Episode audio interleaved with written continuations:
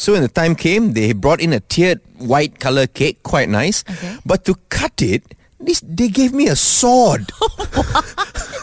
I was like, what am I supposed to do with this sword? Am I fighting the cake? Am I knighting the cake? Douglas Lim and Juanita, the podcast. So we're talking about what we did over the weekend. I was planning the wedding a little bit with Jonathan.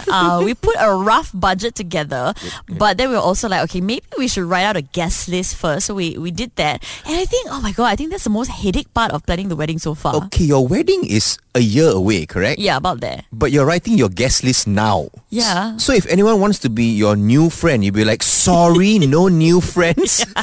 I wrote my list already. Yeah, no way is someone gonna like suddenly become best friends in a year lah. Okay. We pretty much know who we want there, but we're also kind of leaving some space just in case we need last minute additions. Yeah, that way if suddenly you become friends with Jackson Wang, then have to invite lah, because you know Asian culture ma. I invite him and he has to perform, right? Yeah. So right now we're just writing as many names as we can. Do you have a rough number or not? Okay, we want to keep it to 250, but it's tough because weddings are super expensive, right? They've gone up to 350 per person, some even 450 per person. 400, almost $500 a person? Yes! Man, when I got married, it was, I think, 110 a head. Even then, I was complaining. Yeah, prices were different lah during World War II. Whoa! Okay, so the total number of guests is 250. Yeah. Jonathan's side gets 125. Your side gets 125, or? Yeah, okay, so it should be like that. But Jonathan did say that it's okay if my side has more because he's an only child. His family is quite small. My family itself, I think, is huge. Yeah. So he put down a few names and he was like, hey, I got it to 83 people. And in my head, I'm thinking, oh my God, I think my family itself is 83 people already. Really? So I got like super worried. And I called my dad about this lah, because it's their list sometimes, you know, the family. The parents' meal list lah. Yeah. So your dad's got a big list of friends? Yeah, like he has a core group of friends, him and my mom. So he was on the phone, he said, okay, let's invite the core group of friends, but the rest, like in terms of family and all, you invite whoever you want to invite. Because I think last time, back in the day, it used to be the parents' name on the invitation, right? Not the people that are actually getting married. No. So he said, don't put our names, put your names and who you want to invite. That way, you know, we won't get in trouble.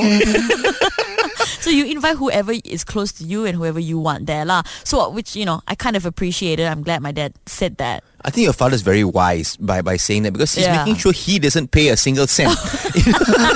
It's all you and Jonathan now, all the best.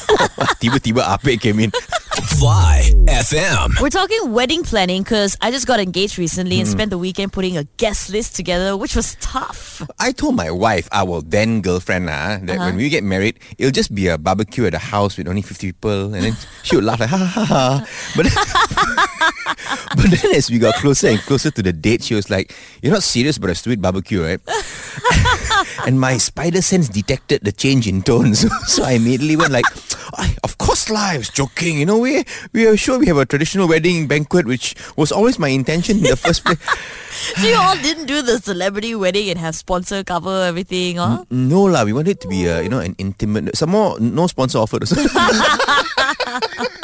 No, but we did get quite a nice bonus because the hotel ballroom that we booked was going to be renovated. So, we were the first wedding at the refurbished ballroom. Oh, nice. Yeah. Everything shiny and new. How many guests did you have? 500. Wow. Consider small for a Chinese wedding, right? But there was also a small panic because we went to the hotel 2 days before the wedding to do some last minute prep lah, right? We saw the ballroom. It was still boarded up. Oh my God. Like the construction worker type. We were like, it was still under major construction. So my dad, Major Lim, got so worried, right? He went to one of the workers. He was like, hey, ini boleh siap tak boleh siap ah? Saya punya anak mau kahwin. He looked like he was going to rush back, grab his tools and come help out. But in the end, everything sempat lah, right? Everything pretty much went according to plan. Okay. Except one thing. So we told the hotel for our wedding, we said, please do not have those tacky food presentations. You know, like, so no food coming out in a becha or fireworks shooting out of a crab claw.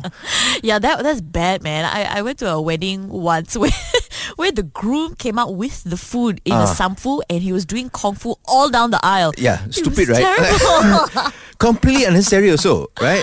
So we said no food presentation. Okay. They obliged. Mm-hmm. But then we also said, okay, now no silly gimmicks for the cake cutting ceremony. We wanted it very classy, very simple. Mm-hmm. So when the time came, they brought in a tiered white colour cake, quite nice. Okay. But to cut it, they gave me a sword. I was like, what am I supposed to do with this sword? Am I fighting the cake? Am I knighting the cake? Now I'm curious though, but how did you cut it? With great difficulty. Fly FM. So this woman sent her resume written on a cake. Did it come with a song also? Like, happy resume to you. I hope not. So this lady, she always wanted to work at this well-known company, right? But because she kept getting rejected, she decided to send her resume on a cake and hand deliver it to the person who does the recruiting. Is this company known for cakes and desserts and stuff? No, it's famous for shoes. What?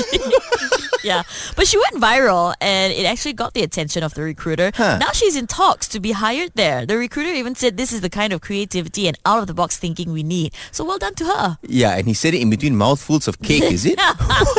No, I don't know, man. I'm not sure about this because I think it can be seen as a bribe or some form of corruption. And America has a very strict policy about such things. Right. So, like even buying your boss, let's say a Christmas gift, can be seen as a bribe because it could influence him into giving you the promotion instead of your cheap Singaporean colleague who only got him a card. I don't know. I think it's okay to do this. Well, so you would send a cake to apply for a job?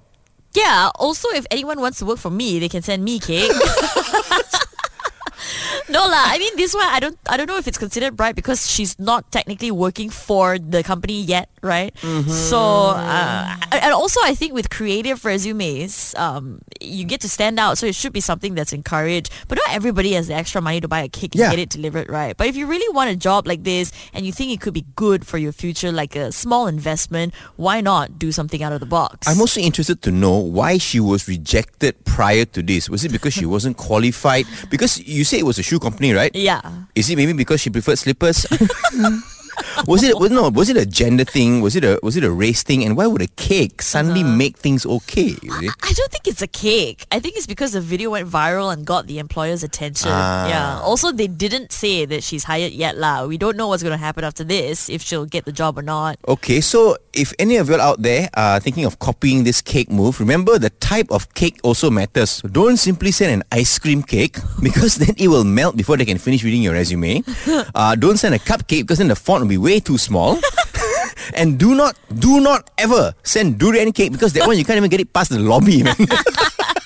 Yeah. Fly FM. So we saw the story of this lady who wanted a job so bad she wrote her resume on the cake to get the attention of the recruiter. It worked, but it got me thinking about the cake we got my mom for her birthday. So my mom, she's a huge fan of Crash Landing on You, right? That's the Netflix series, right?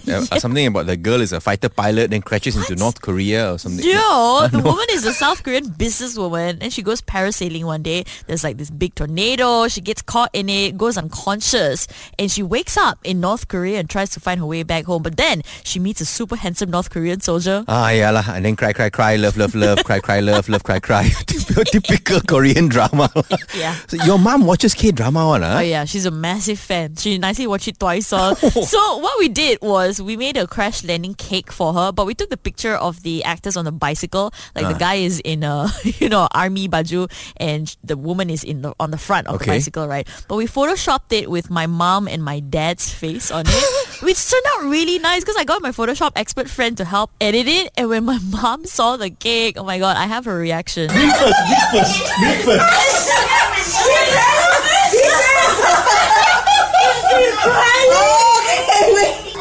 cannot laugh until cry. It's too good to be.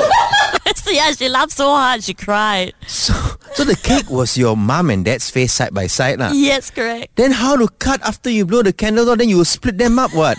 Or worse, you split open their foreheads. It's horrible. So drama. You can take out the printed picture, lah.